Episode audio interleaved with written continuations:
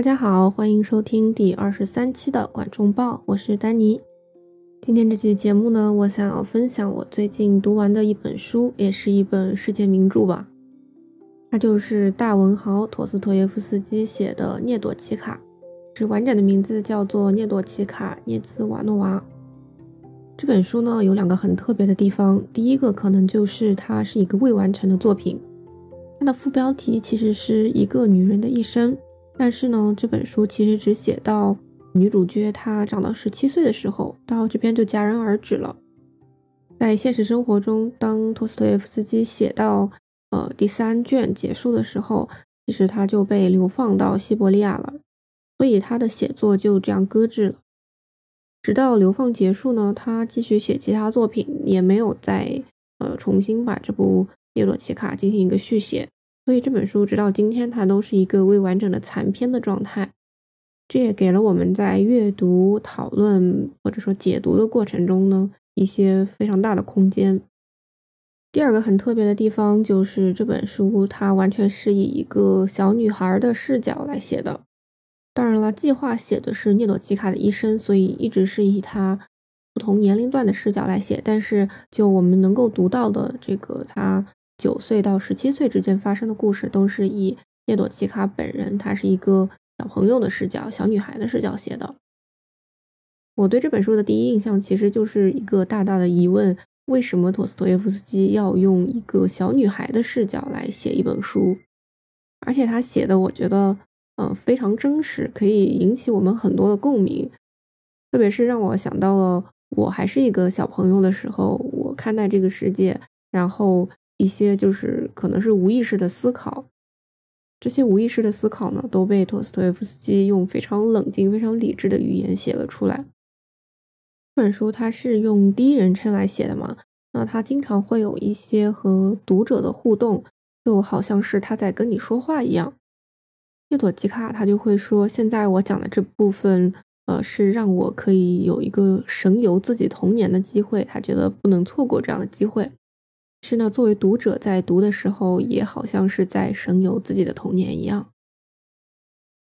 目前呢，《涅朵奇卡》这本书的中文版大概有三个主要的版本，一个是一九五九年由上海文艺出版社出版的《涅朵奇卡·涅兹瓦诺娃》，第二个版本呢是翻译家荣如德译文集中收纳的《涅朵奇卡》这一篇单独的篇目。还有一个最新的版本是山东文艺出版社出版的《涅朵奇卡》，是呃去年二零二三年九月出版的。我读的版本是荣如德译文集这个版本，因为我之前也读了由他翻译的《卡拉马佐夫兄弟》和《白夜》。在他的这个译文集中，还收纳了托斯托耶夫斯基的《白痴》《白夜》《女房东》啊《小英雄》和《庄园风波》。在读完《涅朵奇卡》之后，其实我最想要继续读的是《女房东》和《庄园风波》，因为《女房东》是和《涅朵奇卡》差不多同一时间写的一部作品。那我先来讲一下我对于这本书的一个整体印象吧。首先呢，这本书它分为了三个部分。第一部分呢，讲了涅朵奇卡大概十岁以前的故事，主要讲了他和他的母亲还有继父叶菲莫夫之间的事情。第一部分的结束呢，其实他的继父和他的母亲都去世了。那么叶朵奇卡他就进入了一个寄养家庭，开始了第二部分。第二部分的主角呢是涅朵奇卡和他的同龄小伙伴卡加卡加郡主他们之间的一个感情，或者甚至说是心理对决的故事。第二部分的结尾呢，卡加一家都呃离开了他们所在的城市。所以呢，涅罗吉卡就进入了第二个寄养家庭，并在那里一直成长到了他应该是成年的时候。他的这第三个家庭呢，家庭成员是两个比较年轻的夫妻。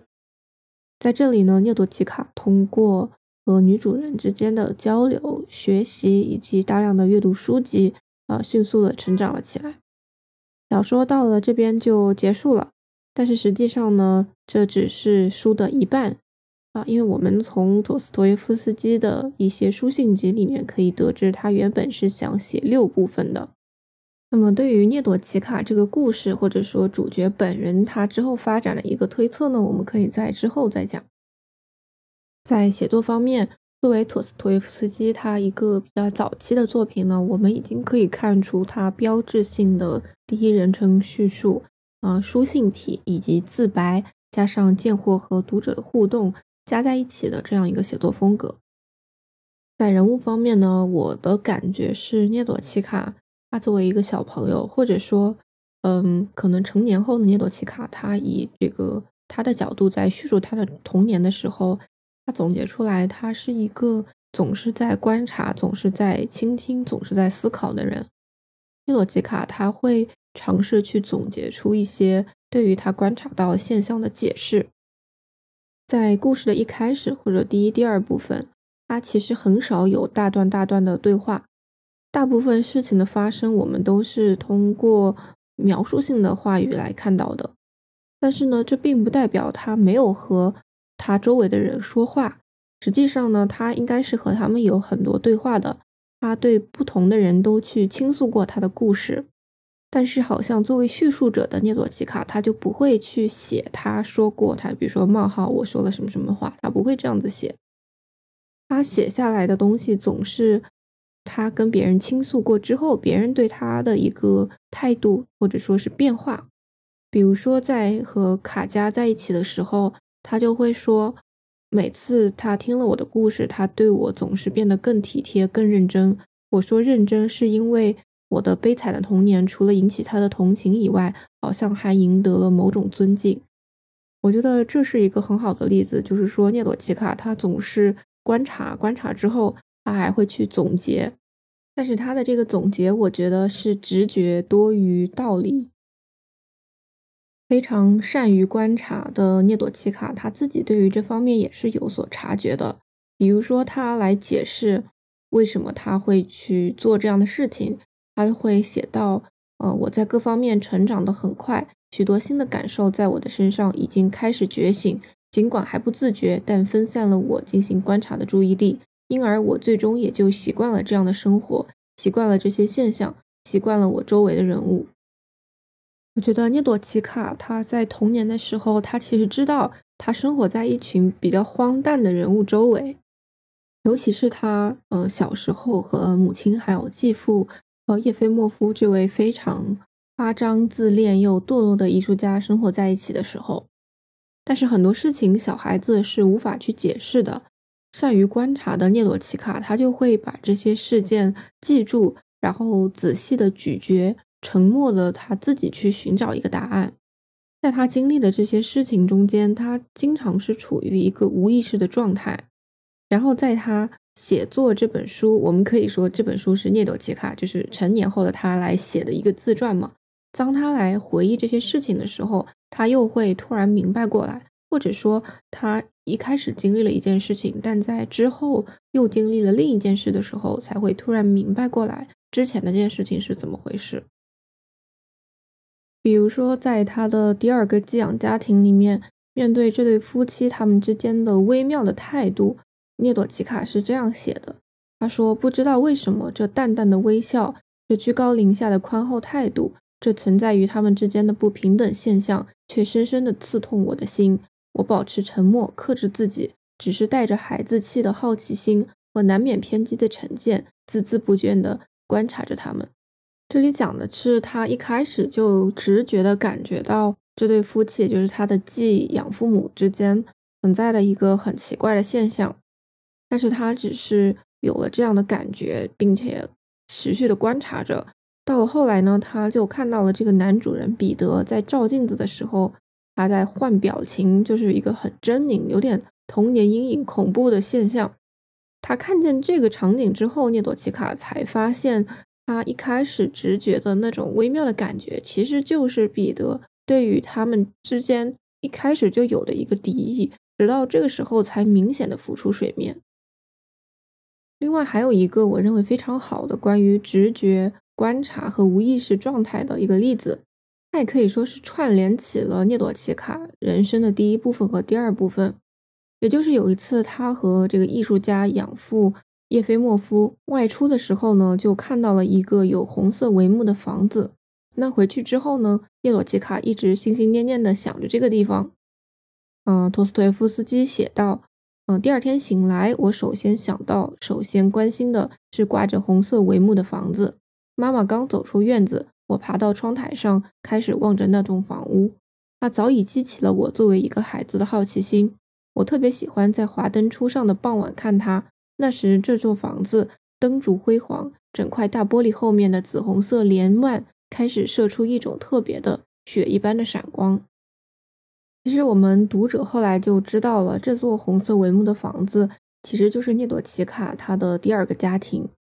也就是他的父母去世之后他被收养的地方。但是，他首先是以一个呃物体呃出现在了涅朵奇卡的生活里。然后被被他进行一个无意识的、非常好奇的观察着。当然，这一段写的特别好的就是他说紫红色的帘幔后面闪出一种特别的血一般的闪光，就知道这个里面可能会发生一些不一般的事情。当然，这个血一般的闪光可能就是涅罗奇卡他后面经历的一些可能比较疯狂的歇斯底里的这个心理状态。那么刚才也有讲到，涅罗奇卡他其实是。习惯性的想要去把每件事情都解释清楚的一个人，虽然他从小的生活状态是一个比较边缘、比较偏激的情况，但是呢，他又非常非常的敏感。当他发现他无法去解释一些事情的时候，他就会变得非常痛苦。比如说呢，他的继父叶菲莫夫去世的时候，嗯，当他昏倒之后醒来，被一家好心人收养的时候。他是这样写的：“他说，一切我都记得，我也记得自己怎样设法给他弄钱，但要从所有的事件中悟出道理来，理出头绪来，我却做不到，只觉得心头越来越沉重。因为我们知道，其实是这个叶菲莫夫，他最后等于说是杀死了涅罗奇卡的母亲，因为那个时候母亲病重嘛。然后呢，叶菲莫夫他其实就逃跑了。”这个时候，涅朵奇卡他是非常的困惑和矛盾，因为他首先他的良知告诉他不应该就这样抛弃他的母亲，然后他另一边，嗯，又非常向往和叶菲莫夫，就是他的继父一起生活，所以他的心是非常非常煎熬。那么对于他那个年龄段的孩子来说，他没有办法去理清楚这一切到底是什么意思。我觉得这也是。托斯托耶夫斯基想要在这本小说里面探讨的一个道德观中，一个非常矛盾的地方。对于这个故事，另外一个比较主要的人物卡加涅朵奇卡也有自己的观察和总结。比如说，在和他认识的一开始，他就总结出了卡加性格中的呃矛盾的地方。比如说，他会写到他天真的和他的年龄不相称。有时会提出极其荒唐可笑的问题，但是在别的场合，他的回答又表现出细致和巧妙的远见卓识。在整个第二部分，我读完之后，我觉得卡加好像就是涅朵奇卡的另外一个人格，或者说是他并没有表现出来的那一面。在网上，很多读者他们都是在第二部分和涅朵奇卡会产生一个很强的共鸣，也就是我们在小时候。对于同龄人有一种又爱又恨又嫉妒的这样的感觉，我觉得可能在小时候，对于一个同龄的小朋友，嗯，那种爱和恨它是同时产生的，尤其是当他和你自己的性格是完全相反的时候。《托斯托耶夫斯基传》这本书的作者约瑟夫·弗兰克，他在讲到呃这一部分的评论的时候。嗯，他是觉得这里卡加和涅朵奇卡的关系是后来托斯托耶夫斯基会不停的在作品中呃加以利用变形的一种心理对决的关系，甚至是一个孩童版的因爱生恨。我觉得他讲的这个心理对决四个字非常的贴切，因为首先之前也说了，这本书它完全是一个以心理活动为主的描写。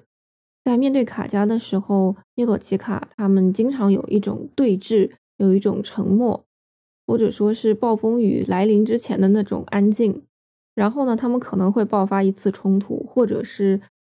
有一方的这个退让，有一方会大哭大闹等等。他们每一次见面的时候，好像就是一场这样子心理上面的巅峰对决。然后再说一个题外话，跟这个小说是完全无关的。就是我在现实生活中也认识一位卡加，其实呃我也不懂俄文了，就是我看到卡加的英语的单词是卡提亚，然后我其实有一个以前的俄罗斯籍的老师，名字就是卡提亚。她其实，在呃我们看来是一个非常典型的俄国女性的形象，但是和这个小说里的卡提亚当然是还是不一样了。不过我也是读到这边才发现，哦，原来卡提亚就是中文的卡加。那刚才正好在讲第二部分叶罗奇卡和卡加之间的故事。其实呢，我相信大家在这个部分里面，除了对于自己童年的时候和同龄人相处之间的关系这样子一个共鸣之外，还有一种大家满足于自己的脑补、自己幻想世界的这样的共鸣。其实呢，我们非常清楚的可以看到，叶朵奇卡他本人是一个幻想家，这可能和他的家庭有关系，也就是他的母亲和他的继父，他们都是幻想家。他的母亲是幻想和艺术家有一个幸福美满的家庭，然后他的父亲呢是幻想自己是一个很有才华的艺术家，他的才华不会枯竭。叶朵奇卡呢，他是通过自己的观察。自己强行给一些事情的解释，并且呢，就这样子来幻想一个一切东西都可以自洽的世界。叶朵奇卡他面对痛苦、不确定以及和卡加的心理对决的时候，他会有一种自己内心的自洽。我把这个称之为先苦后甜的强大魔力。比如说，他会这样子想：他说，我不自觉的决定暂时仅仅满足于幻想世界。因为在这个世界里唯我独尊，那里只有失意，那里只有欢欣。至于悲哀和不幸，即便有，也不占主要地位，只起到必要的过渡作用，以加强先苦后甜的对比，好让命运来个急转弯，把我头脑里如火如荼的罗曼斯引向幸福的结局。我相信很多从小也是用先苦后甜来说服自己的人，也会有这样的感觉。另外一种聂朵奇卡式的内心自洽，呃，或者说它是一种时间加速大法，是这样的。他写道：“就这样，新的印象渐渐排挤了旧的，想起自己凄凉的往昔，也不再引起我的剧痛。回忆已被新的生活取而代之。我觉得这可能是我最近生活的一个状态。当然不是想起自己凄凉的往昔了，也就是想起前几年的一些事情，已经觉得是非常遥远的。”关于新的生活的回忆已经开始取代旧的生活。在这个部分里面，涅朵奇卡他在寻找一种自洽的同时，他又是非常敏感多疑的。比如说，他在和卡加他们关系变得非常非常好，他们的感情达到一个巅峰的时候，第二天他写到早晨醒来，他产生一个念头，也就是昨晚发生的事纯属海市蜃楼。他们无非在彼此故弄玄虚，捡到一些鸡毛蒜皮的事情就急急忙忙当做惊天动地的大事。这一切都起因于我们在接受外来印象方面缺乏经验、不习惯。他的这种描述一惊一乍表现的这么一个语句，让我想到了两件事情。第一件事就是，我觉得我自己从小也算是一个情绪比较大喜大悲的人。托斯托耶夫斯基在这边，他写到：“我们一惊一乍，主要是因为我们在接受外来印象方面缺乏经验。其实也就是因为无知，因为懂得太少，经历过的太少，所以才会一惊一乍。”我觉得他讲的很有道理。第二个就是，嗯，其实我觉得现在网络世界上大多数的人都是大惊小怪的，从各种各样的热词，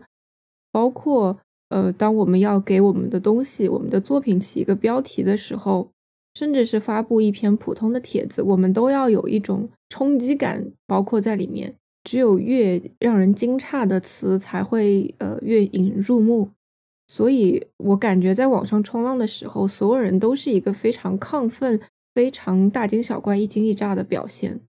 我不知道这样的现象是如同陀氏写的，我们对于。外来的印象接受的太少，还是说现在我们已经接受了太多，所以不大惊小怪的话就不会引起人家的注意。那么已经说了好多关于第二部分的内容，那么其实很多读者都更加的喜欢第一部分，也就是关于涅朵奇卡的继父叶菲莫夫这位虚假艺术家的故事。关于第一部分，我个人觉得它是颇有说教意味在里面的。在了解了陀氏写这部作品的背景之后，我才知道原来他是有意为之的。他这部作品其实是有一个教育的目的在里面。所以呢，第一部分其实写的也非常的直白，他有直接、简单、明了的把一些道理的东西去告诉读者。比如说，他会讲叶菲莫夫和其他的艺术家朋友们在讲话的时候，人家会说：“你既没有耐心，又没有勇气。刚才你在灰心丧气的情绪下说自己没有才华，不对，你有才华，你可以相信我的话，你有才华。”这第一部分是关于才华的，而且呢，在最最开始，其实已经对叶菲莫夫的才华进行了一个完整的总结。也就是当他第一次在演奏他作曲的这一套变奏曲的时候，他就写到这套变奏曲是他的第一部，也是写的最好的小提琴作品。从此之后，他任何曲子从来都没有演奏的这样好，这样充满灵感。其实从这里我们就已经知道了，这是一个伤仲永的故事。对于叶菲莫夫的癫狂和堕落，托斯托耶夫斯基也有非常明确的一个表示。他写到，他把整个一生都奉献给了一个根深蒂固的固定观念，因为最初他确实表现出真正的天赋。一旦要他放弃这样的固定观念，那太可怕了。当然，我觉得这里一方面是陀氏作为一个作家，对于读者的一个可能出于一个宣教的目的写的非常明确。第二个就是这本书我们要知道，它是以涅朵奇卡的视角来写的，所以我觉得。呃，其实这是成年后的聂朵奇卡对于他继父的一个非常明确的总结。而为什么他可以总结的这么犀利、这么的精准？我觉得这就和陀氏对于聂朵奇卡未来的一个构想和安排是息息相关的。那么，其实大家普遍的认为，陀氏对于聂朵奇卡之后的一个构思，就是他也会成为一个艺术家，他会成为一个歌唱家。所以我觉得这就是为什么当聂朵奇卡他在回忆童年的时候，这个第一部分，也就是关于艺术家音乐的这一部分，他写的是最犀利、最精准的。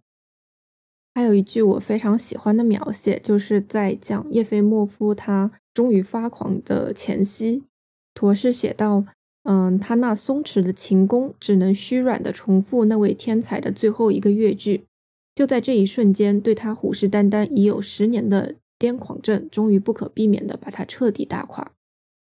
可能所有学习过乐器的朋友也会有相似的感受。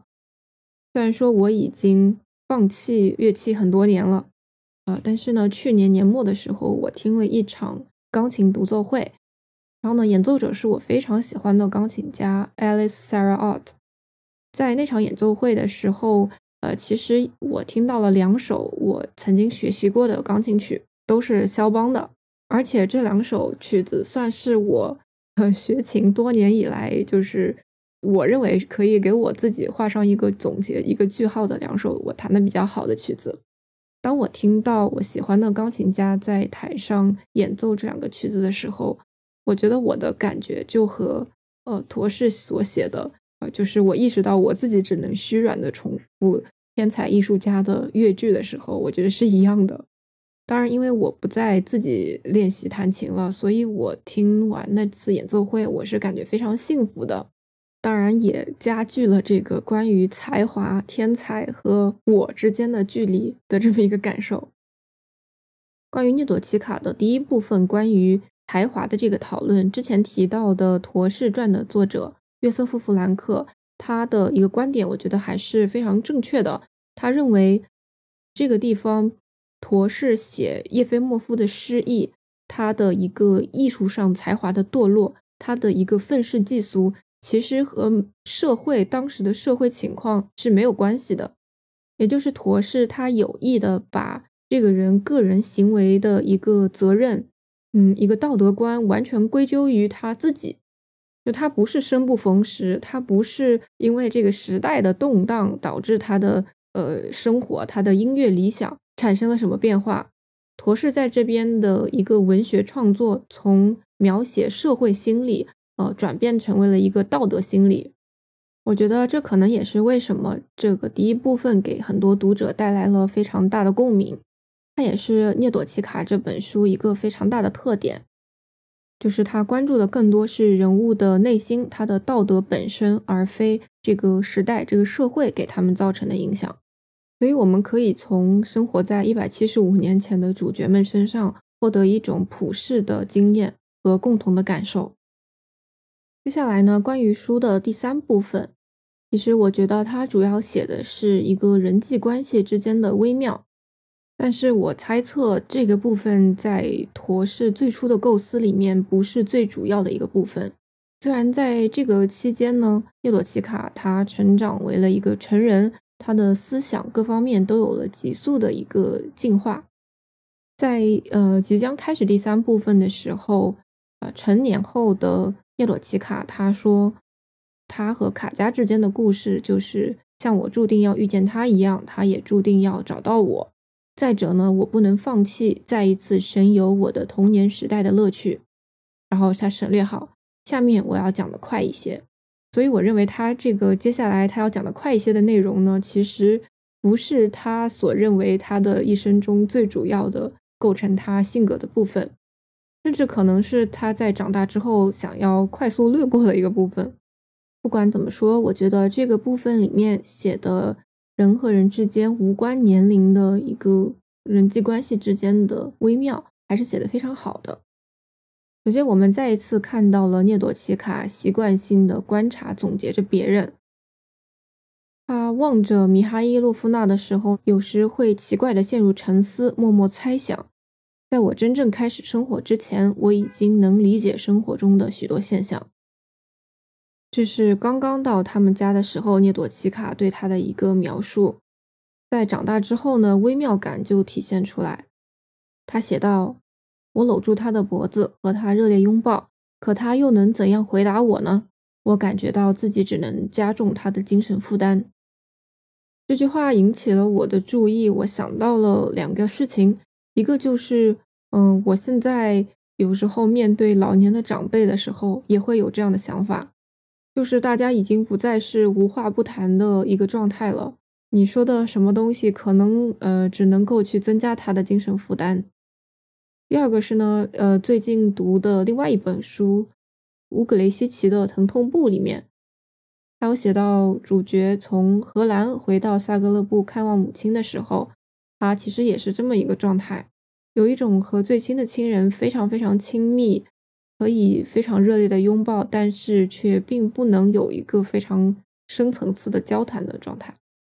在涅朵奇卡的第三部分呢，涅朵奇卡和米哈伊洛夫娜之间，他们是个亦师亦友的关系。通过和这个女主人的交谈，以及后来他们上课、学习了声乐等等。涅朵奇卡的童年呢正式结束，他成为了一个青少年。